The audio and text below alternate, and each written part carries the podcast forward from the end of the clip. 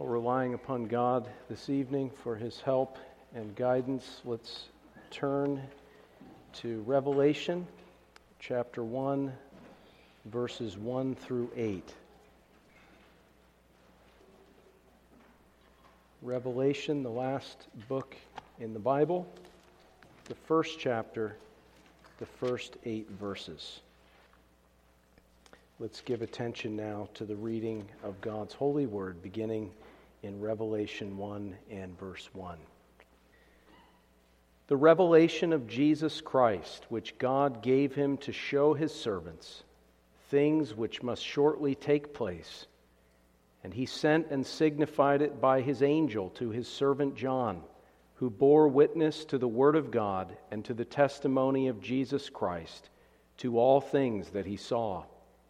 Blessed is he who reads and those who hear the words of this prophecy and keep those things which are written in it, for the time is near. John, to the seven churches which are in Asia, grace to you and peace from him who is, and who was, and who is to come, and from the seven spirits who are before his throne, and from Jesus Christ, the faithful witness, the firstborn from the dead and the ruler over the kings of the earth. To him who loved us and washed us from our sins in his own blood, and has made us kings and priests to his God and Father, to him be glory and dominion forever and ever. Amen.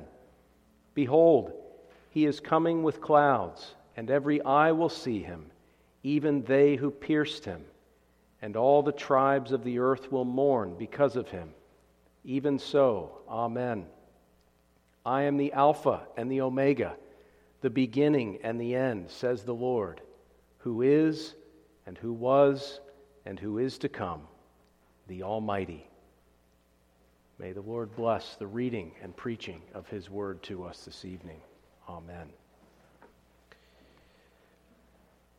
Well, let us now focus our attention with God's help upon verse 1 as we once again uh, are seeking to get a handle on the book of Revelation, some of the basic principles of interpretation of this book, so that we can participate and be the beneficiaries of that special blessing for those who read and those who hear the words of this prophecy and those who keep them and observe them in applying them to their practical Christian life. We see verse 1 the revelation of Jesus Christ, which God gave him to show his servants, things which must shortly take place. And he sent and signified it by his angel to his servant John. Now, we said last time that if everything we've seen from Genesis all the way now to the book of Revelation is correct, if all of our interpretations, or at least most of them, are correct, that Jesus Christ as the seed of Abraham, has inherited all nations.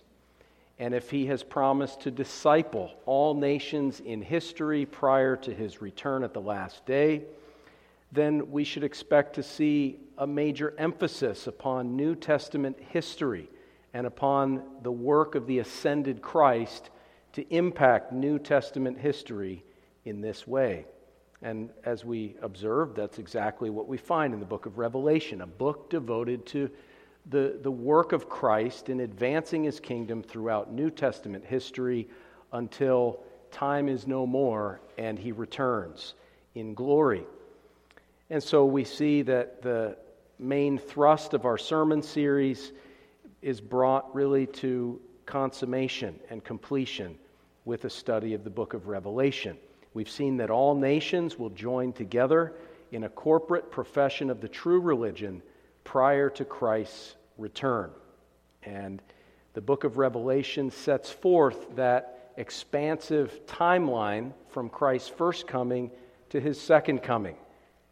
And just to review very briefly what we saw last time, we saw that the book of Revelation employs predictive prophecy to forecast major events, periods, and developments in New Testament history, similar to the book of Daniel, setting forth the, the various images and beasts that would uh, set before God's people the, the great developments from Daniel's day till the first coming of Christ. So you've got Babylon, Medo Persia, the Greeks, the Romans, and in that fourth kingdom, uh, the feet, the ten toes, the iron, and the clay, Christ would be born.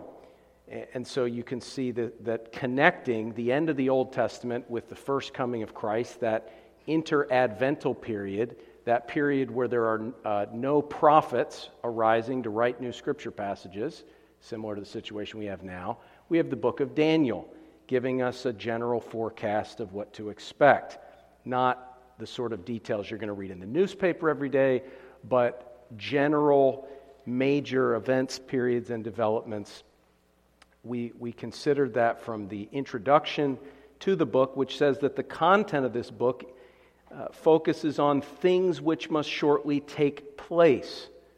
John writing in the first century, we think toward the end of it, 95, 96 AD, we looked at that a bit.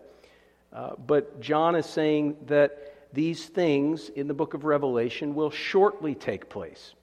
And we looked at a number of passages where that type of language is used and in which it refers not to every single thing in the prophecy taking place, but the timeline as a whole comprehensively being initiated, the inception of the prophetic timeline. So we understood this to be John saying that this book contains events that will happen, not mere ideas or principles or parables, but rather specific major events, periods, and developments in New Testament history, uh, the sum total of the timeline of which will be initiated and come to pass in John's own day or in, in a short time after the writing of this book. Not that everything in the book would happen, but the inception of the timeline. And we took the verb in the inceptive sense, those things which must shortly begin to take place. And so, those who say, well, this book is just a general picture of ideas and principles and parables about the glory of Christ, uh, they may find helpful applications of particular texts, and, and we certainly appreciate the commentaries and sermons that we've heard uh, from those who take that view, but it doesn't jive with verse 1, and we need to jive with verse 1 if we're going to interpret this book properly. Things which must happen. These are historical events, predictive prophecies. And we saw that the historical timeline in the book of Revelation extends far beyond the first century. And we gave a number of objections and arguments against what's known as preterism or even partial preterism that sees the bulk of the prophecies in this book as being fulfilled prior to the destruction of the temple in AD 70. Now, we're not going to rehash all of that, um, but we considered much of the internal evidence for the fact that this book, as Irenaeus tells us in the early church, was actually most likely written by John in the 90s AD, long after the destruction of the temple. Now, the, the preterists and the partial preterists will say, uh, but the temple is still standing in the book. We didn't deal with that, so I'm just adding that. They'll, they'll bring that rejoinder, just to be fair. Uh, they'll say, listen, the book mentions the temple. Well, the book also mentions the Ark of the Covenant. Nobody's going to say it was written before the Babylonian captivity. So we have to understand these things are figurative references to the temple and to angels with incense and the Ark of the Covenant, so on and so forth. These things are used figuratively. But the point is, we've seen that throughout this book, even, even um, any sort of preterist who would have any ounce of orthodoxy would have to acknowledge that Jesus will return again. And we would hope they would see that his return is recorded at the end of this book Come, Lord Jesus. So clearly, part of the book extends beyond the first century, and it would be unnatural to say that 90% of it is about AD 70, and then all of a sudden this is tacked on at the end that Jesus will return. The fact is that it begins in John's day and it ends with Christ's return, and the most natural perspective is that it extends between those two major uh, time markers.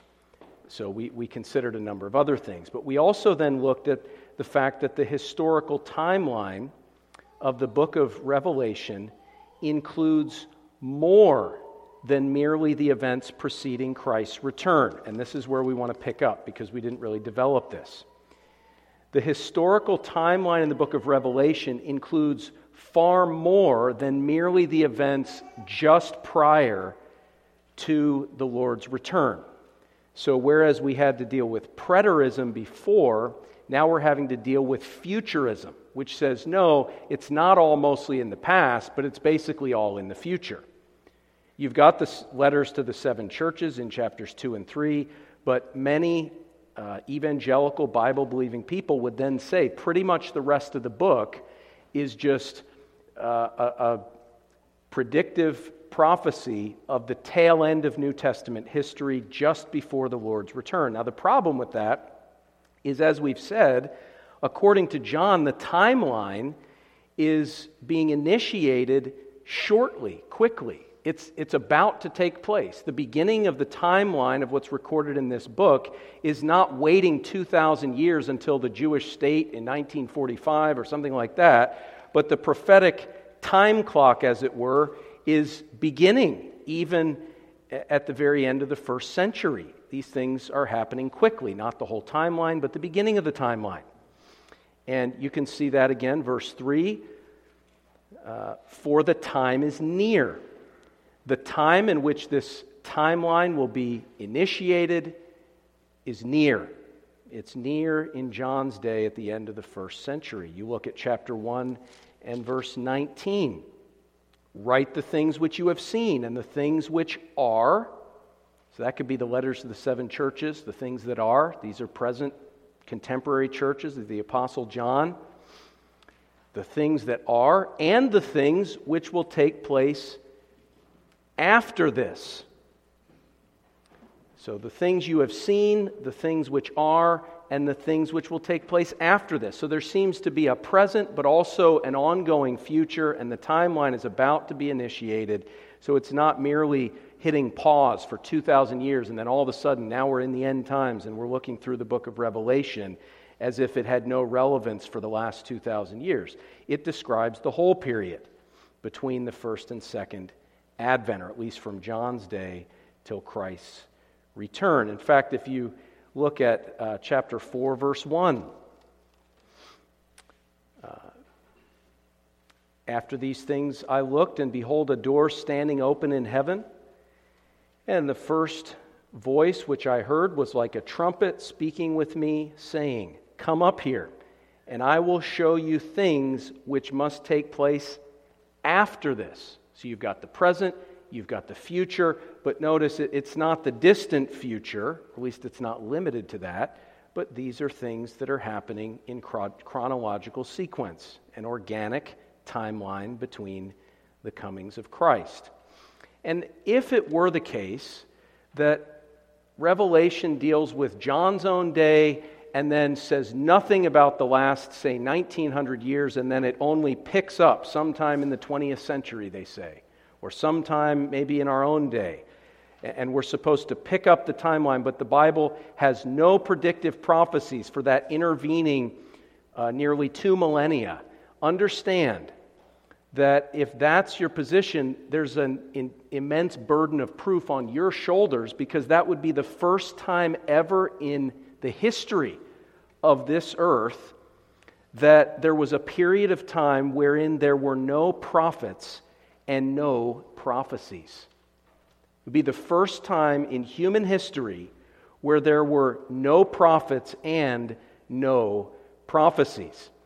We know that the period between the end of the Old Testament and, and that 400 year period of silence, as they call it, prior to the ministry of John the Baptist, that 400 year period, there were no prophets, but there were prophecies of Old Testament books like Daniel that gave the people of God a prophetic timeline to guide them through it. So they had no prophecies, but no prophets, but they did have prophecies.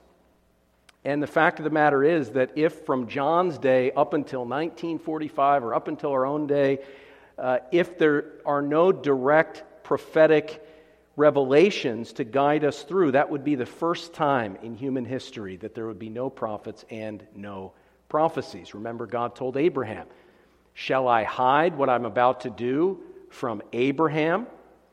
Abraham, the friend of God. Uh, Amos 3, verse 7, the Lord says that he essentially doesn't do anything in terms of major historical events without addressing it through his servants, the prophets. So God does not withhold the major themes of history from his people. Either he gives them a prophet who has a contemporary ministry to interpret these things, or he provides a prophetic outline of some kind, a lens through which his people may see what is to come. So maybe it is the first time ever, but that's a pretty hefty burden uh, to bear in demonstrating that case. Now, the basic structure of the book of Revelation is very important. This book is highly intimidating, and rightly so. I'm intimidated by it. In a sense, I hope you are too. There's something, hopefully, of uh, humility, and we come to the Word of God and we find a challenging book like this.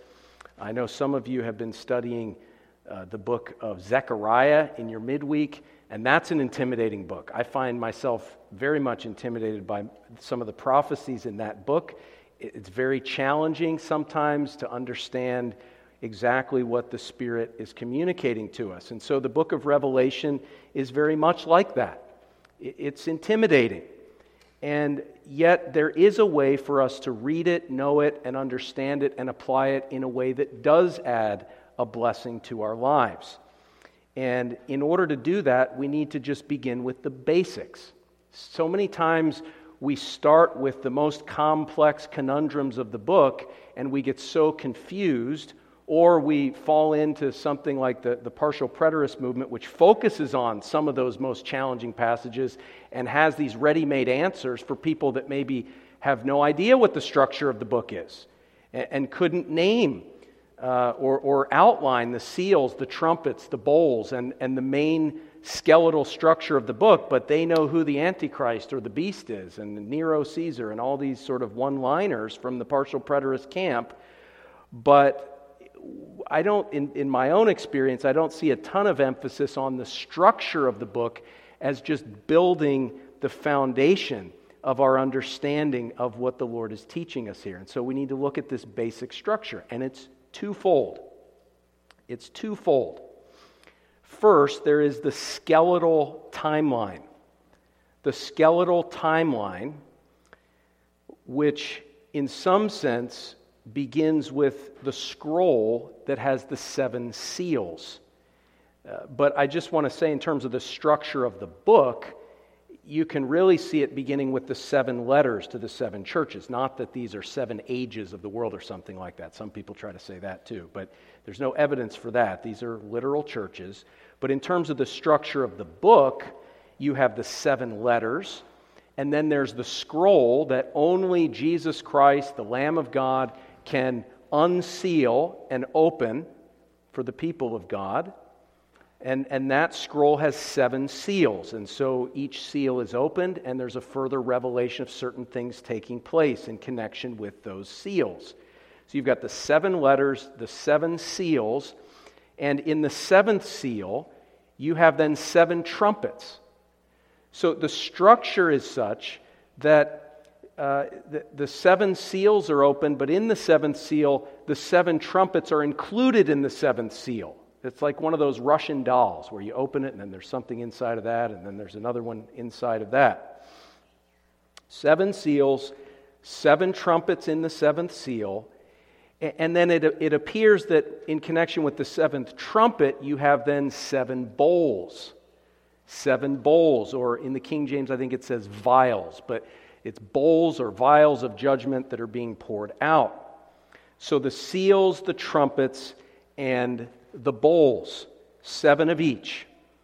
And that's the skeletal outline, the skeletal structure of the book. It's important for us to understand that.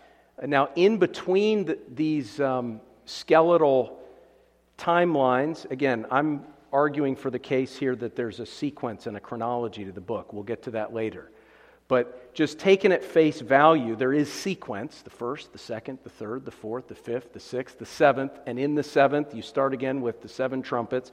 So, in this skeletal structure, you find that in between the seals, trumpets, and bowls, there are these visions that provide additional explanation and clarity. And we'll get to that in a moment. That's the second aspect of the, the structure of this book. So you've got the skeleton, seals, trumpets, and bowls, and then in between, intermixed in between these seals, trumpets, and bowls, you have visions that are meant to help increase our understanding as to what the things in these seals, trumpets, and bowls specifically are saying.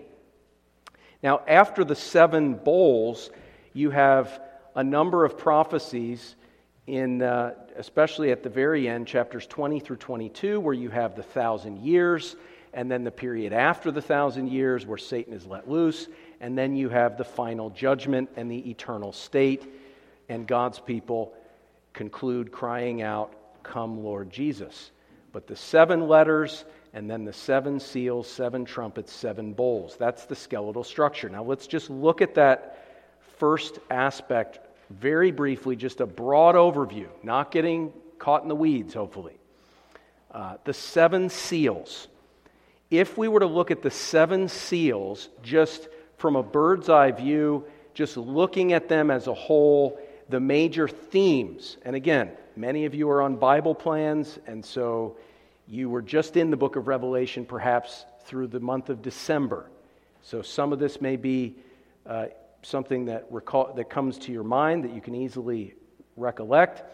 For others of us, we may, we may need to follow up and go back into the book and study it. But if you look at the seven seals as a whole, there's an emphasis on conquest. They begin with, we believe, Christ riding on the white horse conquering and to conquer.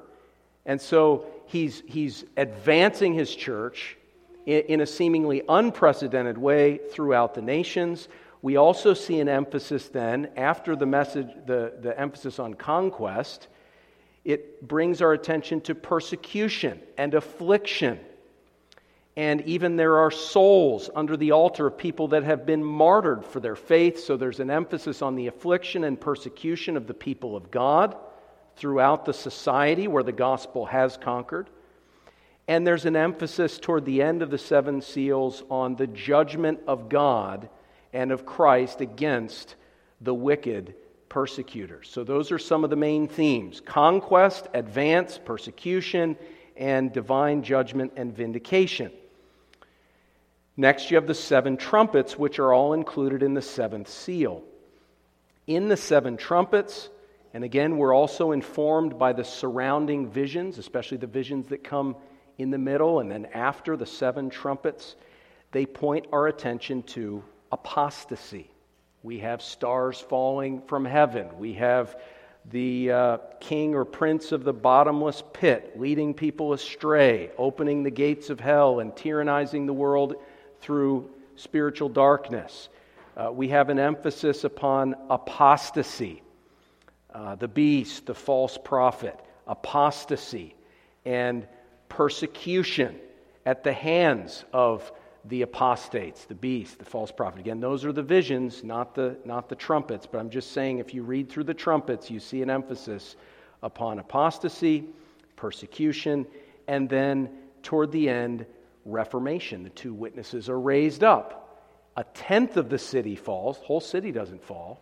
That comes later. A tenth of the city falls, and there's a partial judgment and blessing upon uh, judgment on the enemies, blessing uh, upon the people of God.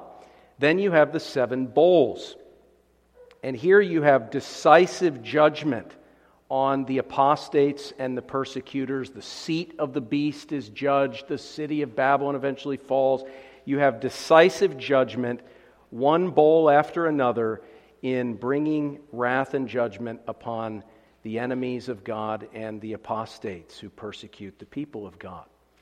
Then you have the thousand years, and then the period after the thousand years, and as I said, the final judgment.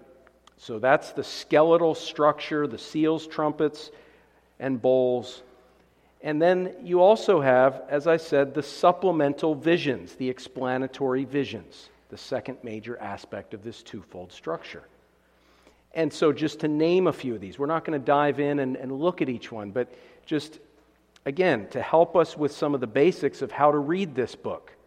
What do we make of the seven seals, trumpets, and bowls? Well, let's look at the visions that surround them. You can see from chapter 4 on, there's a vision of a heavenly throne, of the Lamb opening the scroll, of a remnant of God's people being sealed, prepared perhaps for a period of judgment. You then have uh, robed martyrs who've been persecuted for their faith. You have an edible scroll that John eats. You have the two witnesses that cry out and, and prophesy the truth of God and are slain and then raised to life.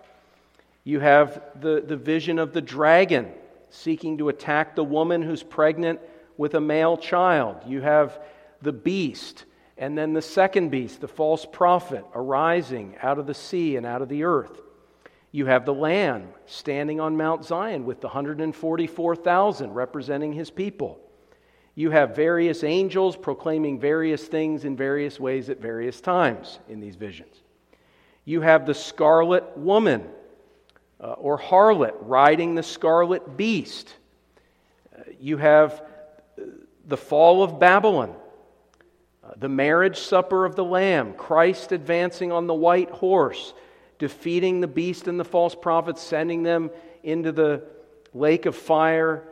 And then you have the thousand years, the period after the thousand years, uh, the final judgment, the heavenly city, all of these visions that are meant to qualify and help explain the content of the skeletal timeline that is presented in the seals, trumpets, and bowls. Now, I'm not so foolish as to think that just those basic principles are going to unlock every single uh, mystery and clarify every single question.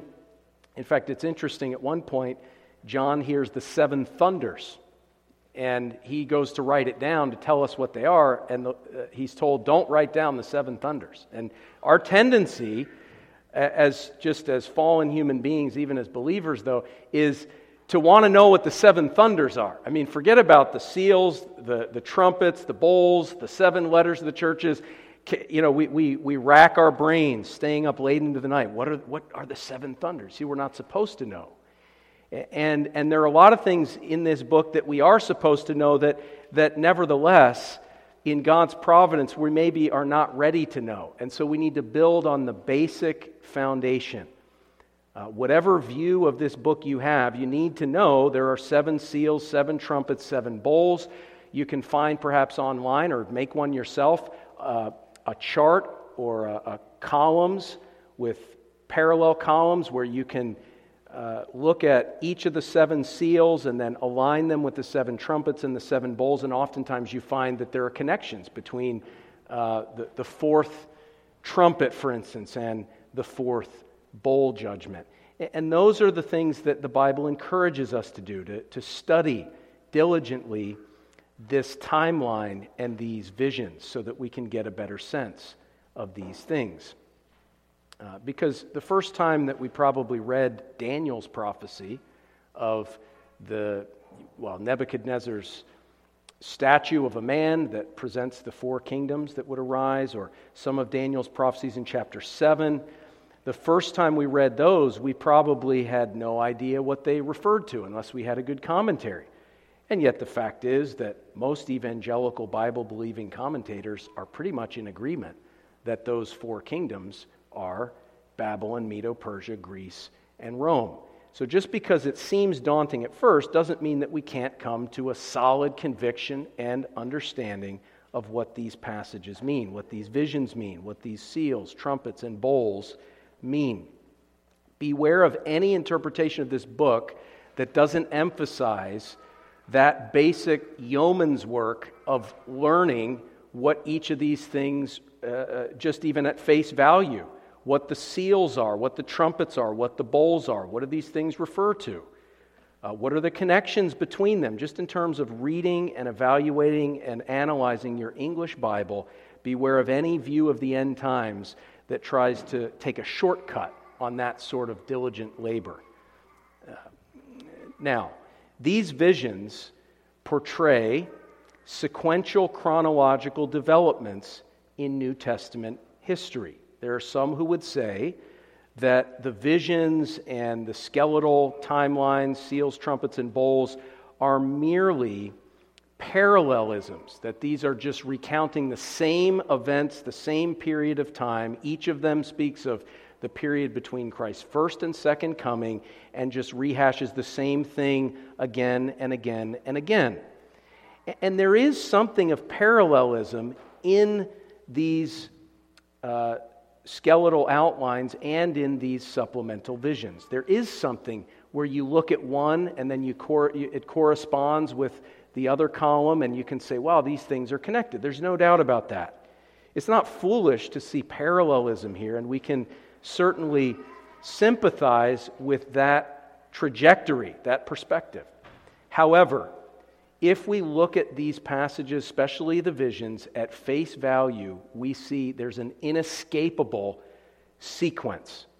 That doesn't decide our interpretation of every single detail. Again, we're just laying a groundwork, but I want to show you this evening that there are what I believe are unavoidable instances of sequence from one section to another, from one vision to another.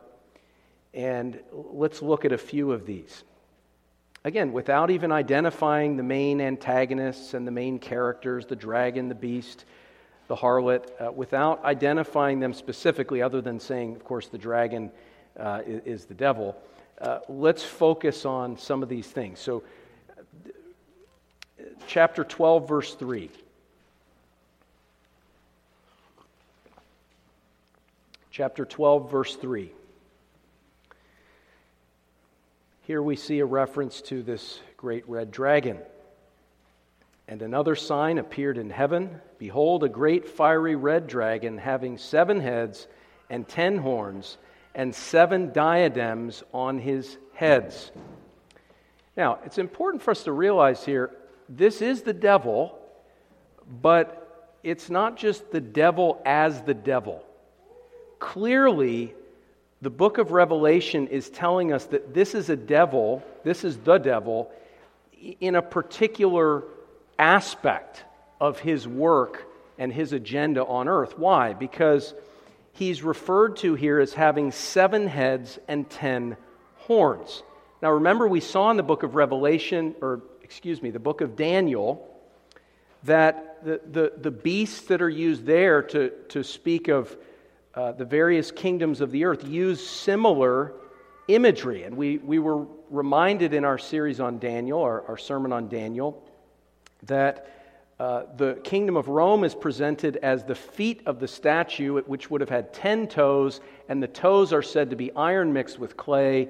And uh, it's a kingdom that's divided. And we said that the kingdom of Rome was divvied up into 10 subsections. And when Rome fell, it was then divided into these 10 kingdoms.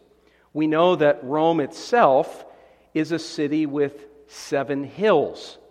And in the book of Revelation, it's clear, if we could go to the cross references, that the seven heads uh, that appear in the book of Revelation indicate the seven hills upon which the woman is seated. It's the seven hilled city of Rome.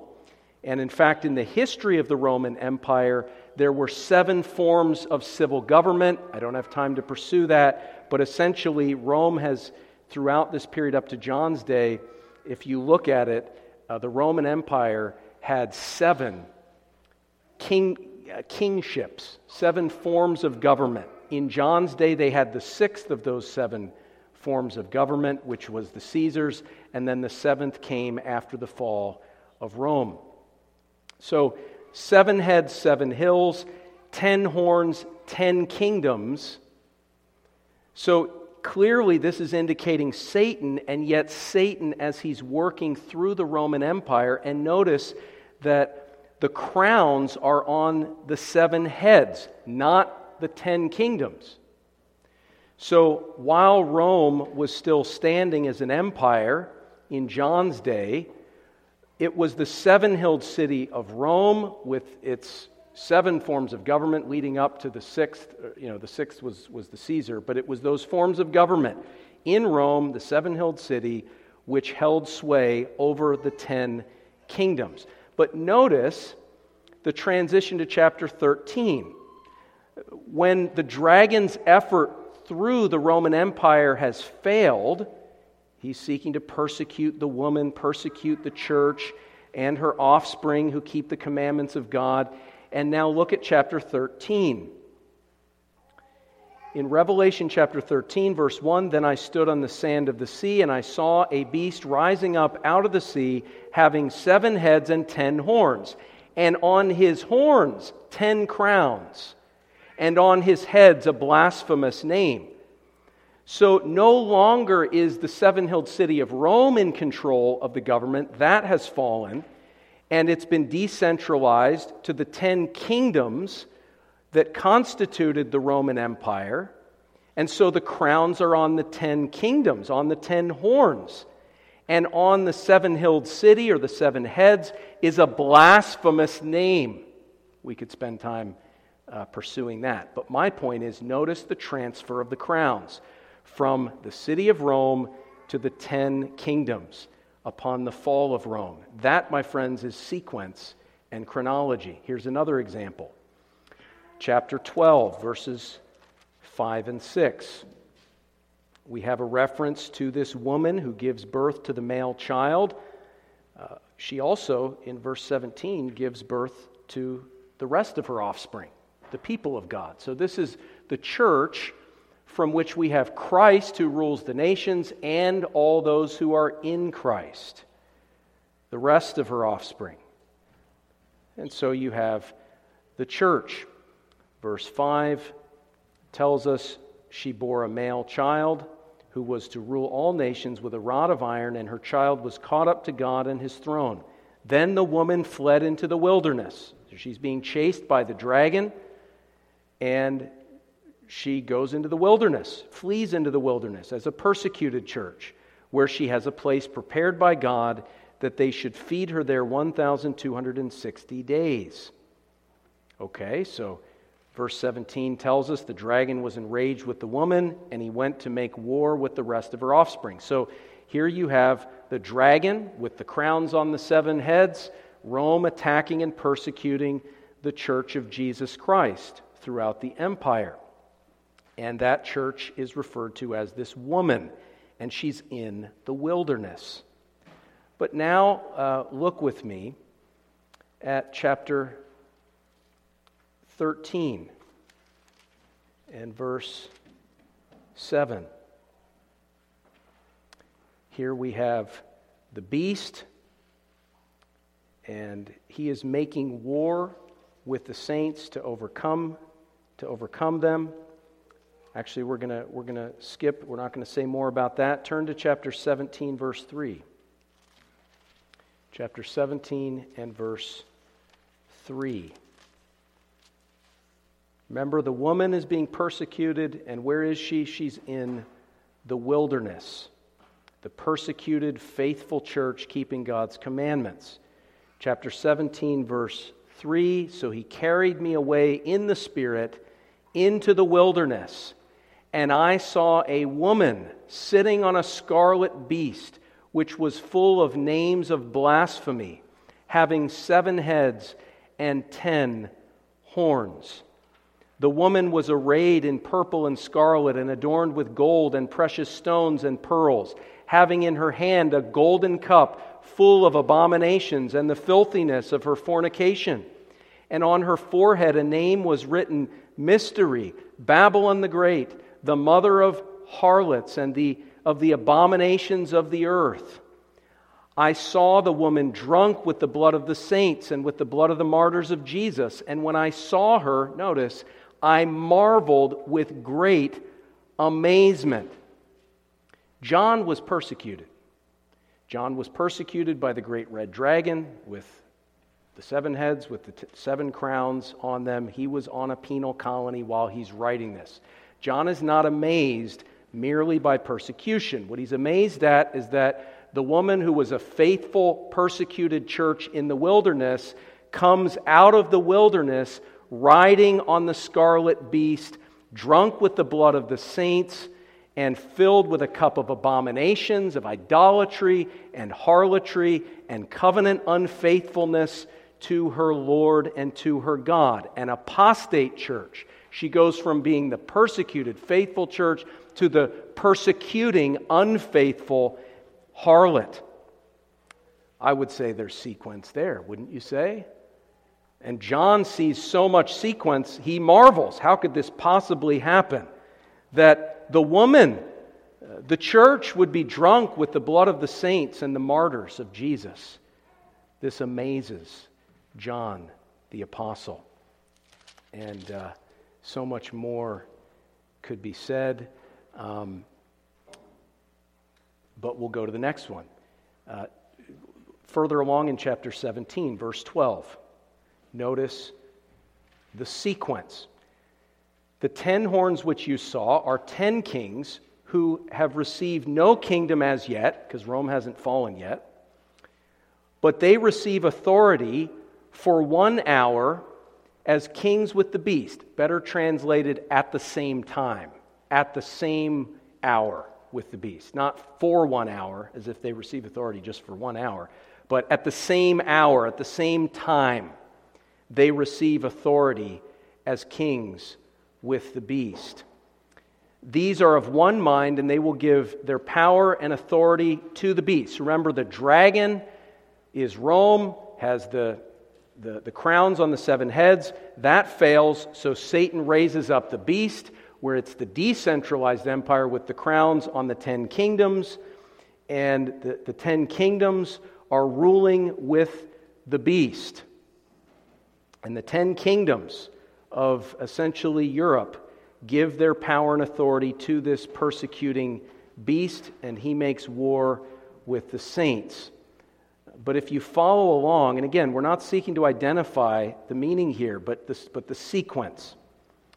Verse 15 The waters that you saw where the harlot sits are peoples, multitudes, nations, and tongues, Roman Empire.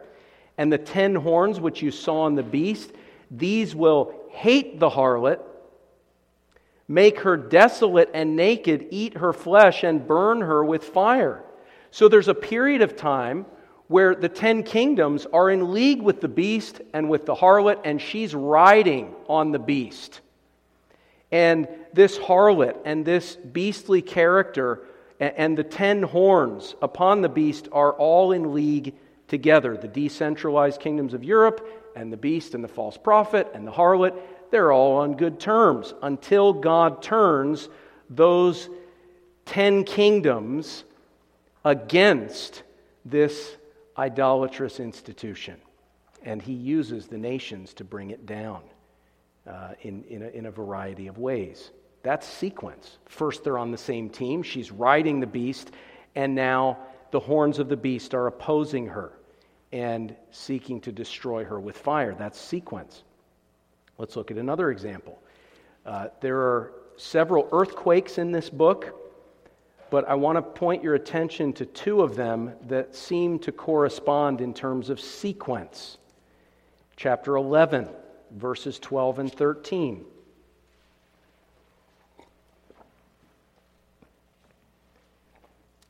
And as you're turning there, understand there's no substitute for a 200 sermon series on this. And, and uh, some of you might leave the church if we attempted that. But but the fact of the matter is, there's no substitute for going through these things with a fine tooth comb. Again, I'm just giving general observations here that point to the historical sequence. So, chapter 11, verses 12 and 13. And they heard a loud voice from heaven saying to them, Come up here. And they ascended to heaven in a cloud, and their enemies saw them. This is the two witnesses that were killed right? And, and, well, I won't even say what, what I think it means, but they're killed, they're raised up, and they ascended to heaven in a cloud, and their enemies saw them. In the same hour, there was a great earthquake, and a tenth of the city fell. This comes at the tail end of the seven trumpets, a period of apostasy and persecution, but now the witnesses for the truth are raised up, and God sends a massive earthquake and a tenth of the city, that wicked city of Babylon, spiritual Sodom and Egypt, as is elsewhere referred to in, in this book. That wicked city experiences an earthquake, and a tenth of the city falls.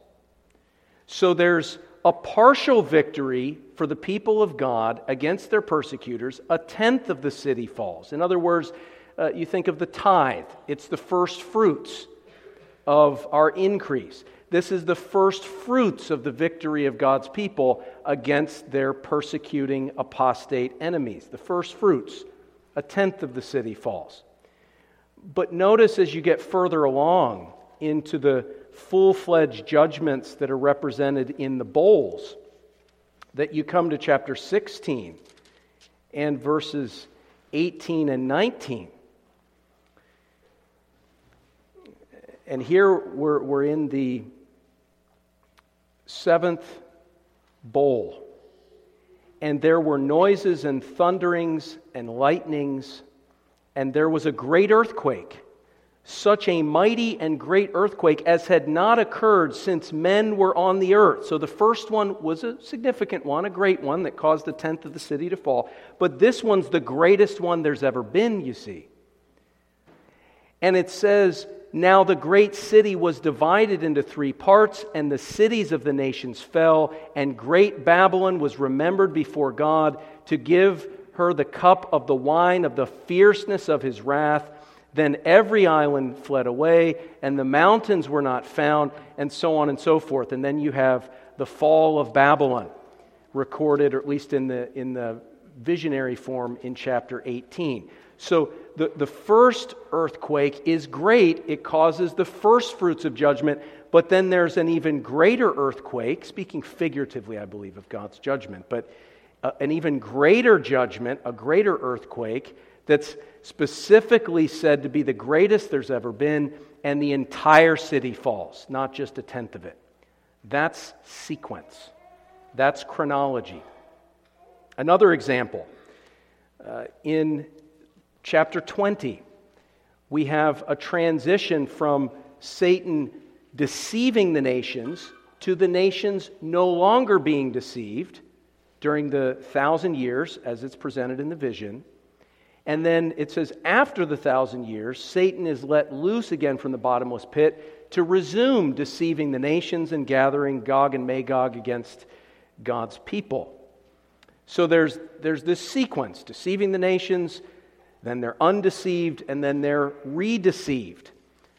But notice throughout this book, there is. Uh, there are numerous references to the period in which Satan is deceiving the nations. For instance, chapter 9, verse 1. Then the fifth angel sounded, and I saw a star fallen from heaven to the earth. To him was given the key to the bottomless pit, and he opened the bottomless pit, and smoke arose out of the pit like the smoke of a great furnace. So the sun and the air were darkened because of the smoke of the pit. Then out of the smoke, locusts came upon the earth.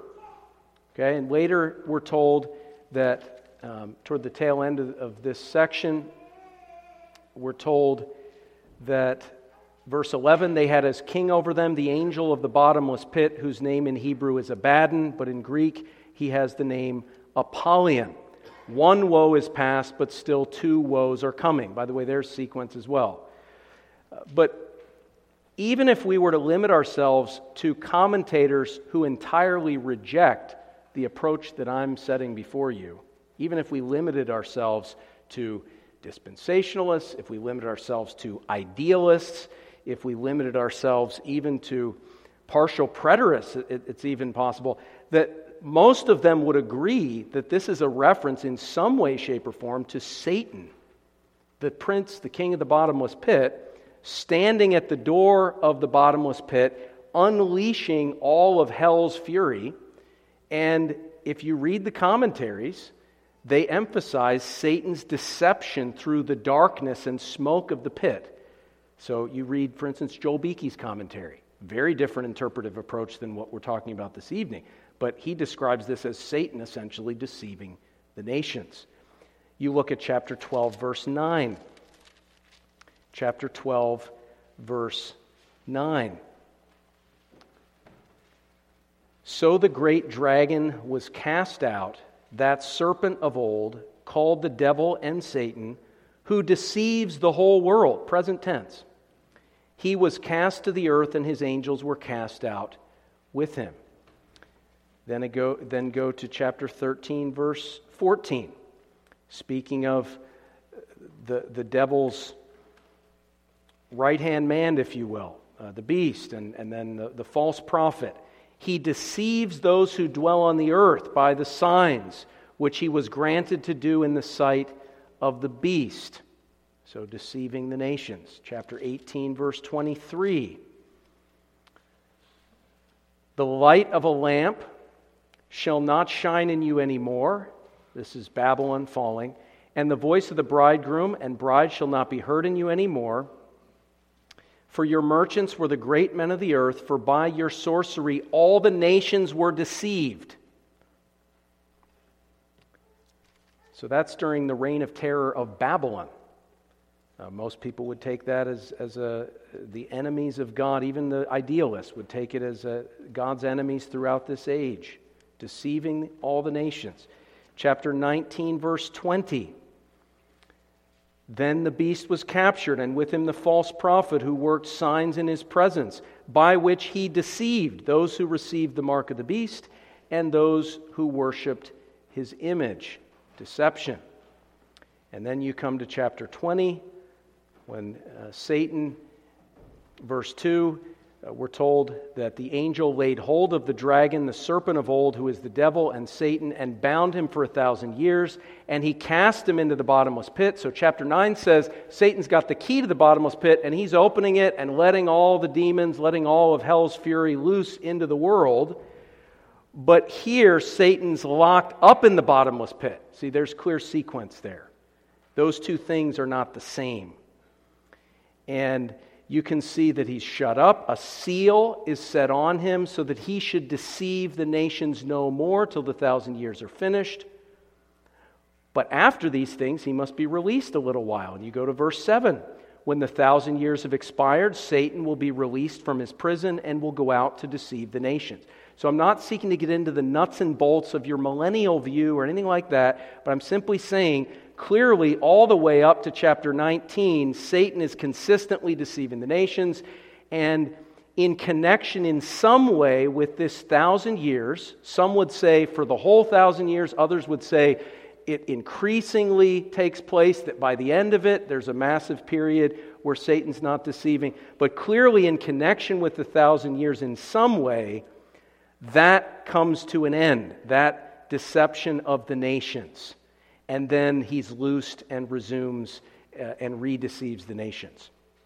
That is sequence in the book of Revelation, and you can even see it in the defeat of the enemies of the church. For instance, chapter 19, verse 20. After Christ comes on the white horse with the sword out of his mouth, we're told, then the beast was captured, and with him the false prophet who worked signs in his presence by which he deceived those who received the mark. So, chapter 19, you have the beast and the false prophet thrown alive into the lake of fire. But let's look at the destruction of the other enemy, the more significant foe of God's people, the devil himself. Look at chapter 20 and verse 10. After fire comes down from heaven at the return of Christ, the devil who deceived them was cast into the lake of fire and brimstone. Now, listen to this where the beast and the false prophet are. I know that word are in your New King James is italicized.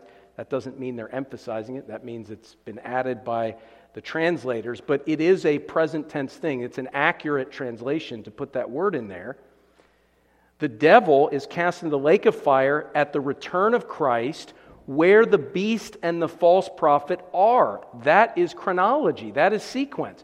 It's telling us that at the end of chapter 19, the beast and the false prophet were thrown into the slammer, and then chapter 20, and the nations are undeceived, and then they're redeceived, and at the very end, Satan is thrown into hell where the beast and the false prophet are waiting for him. There's a gradual, sequential defeat of the enemies of Christ.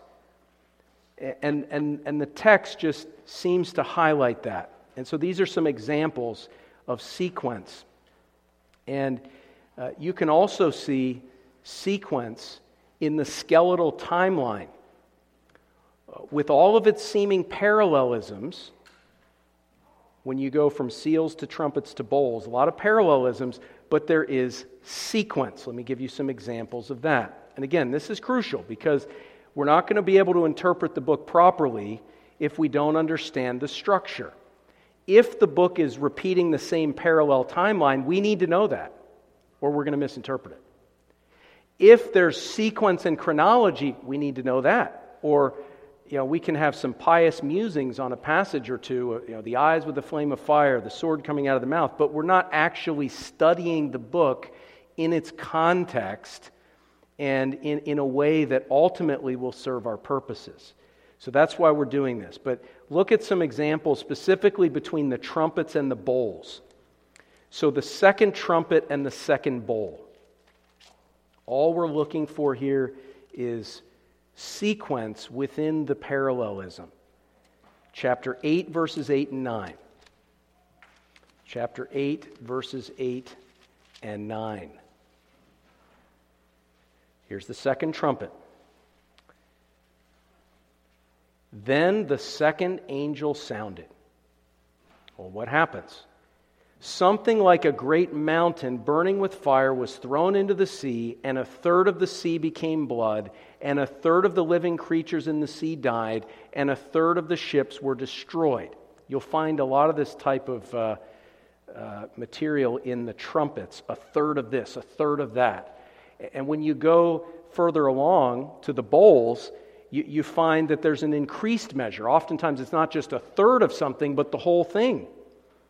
So if you look at the second bowl, uh, keep your finger on the second trumpet there, but turn to the second bowl, chapter 16, verse 3.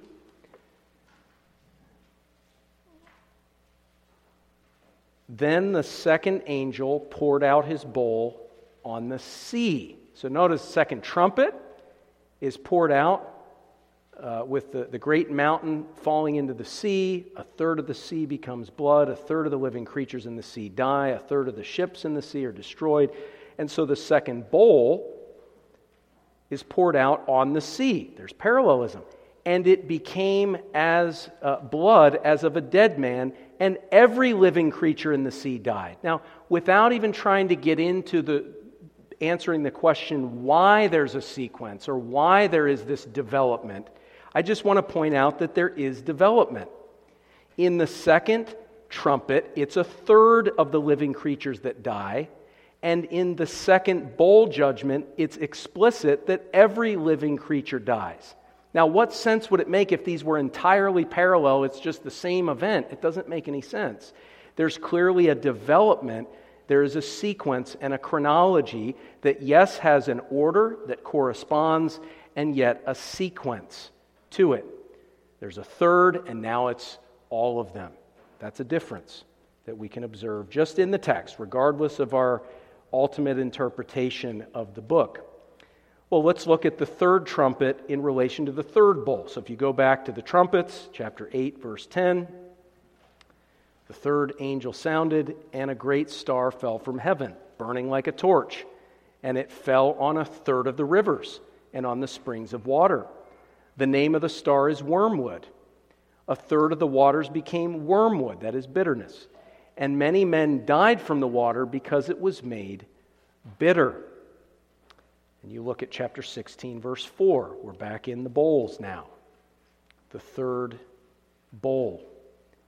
Then the third angel poured out his bowl on the rivers and springs of water.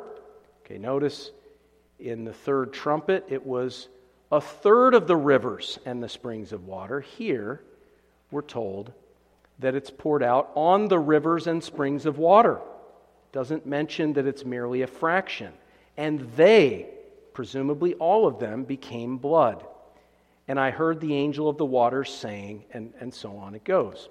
Another example, the fourth trumpet to the fourth bowl. So we go back to the trumpets, chapter 8, verse 12. The fourth angel sounded and a third of the sun was struck, a third of the moon, and a third of the stars, so that a third of them were darkened, a third of the day did not shine, and likewise the night. And you go back to chapter 16, verses 8 and 9, the fourth bowl judgment. Then the fourth angel poured out his bowl on the sun, not a third of it, but the sun in its entirety. And power was given to him to scorch men with fire. So, first, the sun is not giving its light, it's a third of it. Now, the, the full sun is actually doing the opposite, scorching with great heat, and they blasphemed the name of God who has power over these plagues, and they did not repent and give him glory. So, yes, there's a parallelism. It, in, in each case, it deals with a similar object, but there's a difference and there is a development in these cases. Now, why are we studying this? What is the point here? The point of this study is so that we would understand when we go to a specific passage. So, the, the passage that we're eventually going to get to, probably no more than one or two more sermons in this series. But the passage that we want to get to to address our main theme of the advance of Christ's kingdom in the world is going to be chapter 19. In chapter 19, we find the Lord Jesus Christ on a white horse.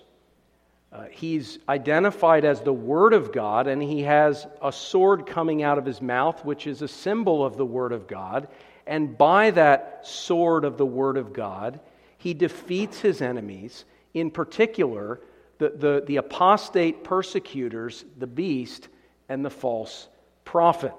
Remember the false prophet who speaks like a dragon but has horns like a lamb, you see, presenting himself in a way similar to Christ as a religious leader, as a savior of sorts, and yet speaking demonic heresy with the voice of a dragon. Here we find Christ defeating his enemies, defeating the rebellious ten kingdoms of the beast, defeating the seven hilled city, the harlot, defeating the false prophet who leads many astray.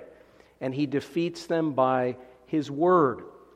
And verse 15 now out of his mouth goes a sharp sword that with it he should strike the nations. And he himself will rule them with a rod of iron. Psalm 2.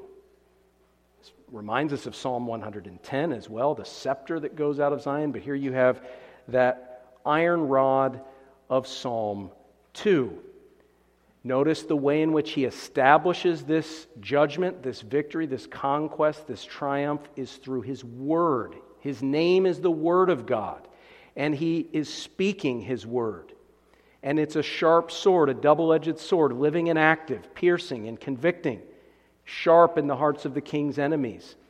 And he strikes the nations with the rod of his might and strength. But then notice, he himself will rule them with a rod of iron. The word rule in Greek is the word shepherd, not the word merely for a king ruling over or uh, you know Christ at the last day condemning his enemies and in that sense bearing rule and sway over them but it says literally in the Greek he himself will shepherd them with a rod of iron which brings our minds to Psalm 23 Thy rod and thy staff, they comfort me. He conquers the nations through his word. He establishes his scepter and his rod, shepherding them, shepherding the same nations that he struck. So, this is not the final judgment, Christ destroying his enemies and sending them to hell, but this is Christ defeating the nations and bringing them into subjection under his feet, and then being the good shepherd who leads them beside still waters and restores their soul. He treads the winepress of the fierceness of the wrath of Almighty God. He is the King of kings and Lord of lords, and therefore he stamps out wickedness and deception and idolatry and destroys the beast and the false prophet, and yet he shepherds the nations that he conquers. Now, there's no way for us to know whether that interpretation that I've given is accurate unless we get a little bit deeper into the main characters, especially the antagonists in this book. uh, and until we get a little bit more into some of the details that will help us to view chapter 19 in its proper context. Otherwise, you could say, well, that was persuasive, but I just don't understand the context. So that's what we're going to do in at least maybe one or two more sermons. We're going to dive in to, to get a better sense of the main characters the beast, the false prophet, the harlot, and, and so forth, so that we understand the context and can receive encouragement from this prophecy. Let's pray. Gracious God, we pray that your Holy Spirit would give us wisdom and understanding and even discernment and prudence, that we would not, as it were, seek to decipher the seven thunders and delve into the secret things of the Most High but rather that we would make sense of the basic building blocks that you've provided in your word, that we would be confident that if we read this book prayerfully, meditatively, and diligently, and if we pay close attention to faithful instruction and resources, that you will increase our knowledge of this book, and by doing so, you'll increase our confidence in Christ, that we may ride forth confidently and boldly with him, that we may be victorious over the devil by the blood of the Lamb and the word of our testimony, not loving our own lives, but even giving our own lives up unto the death. We pray in Christ's name. Amen.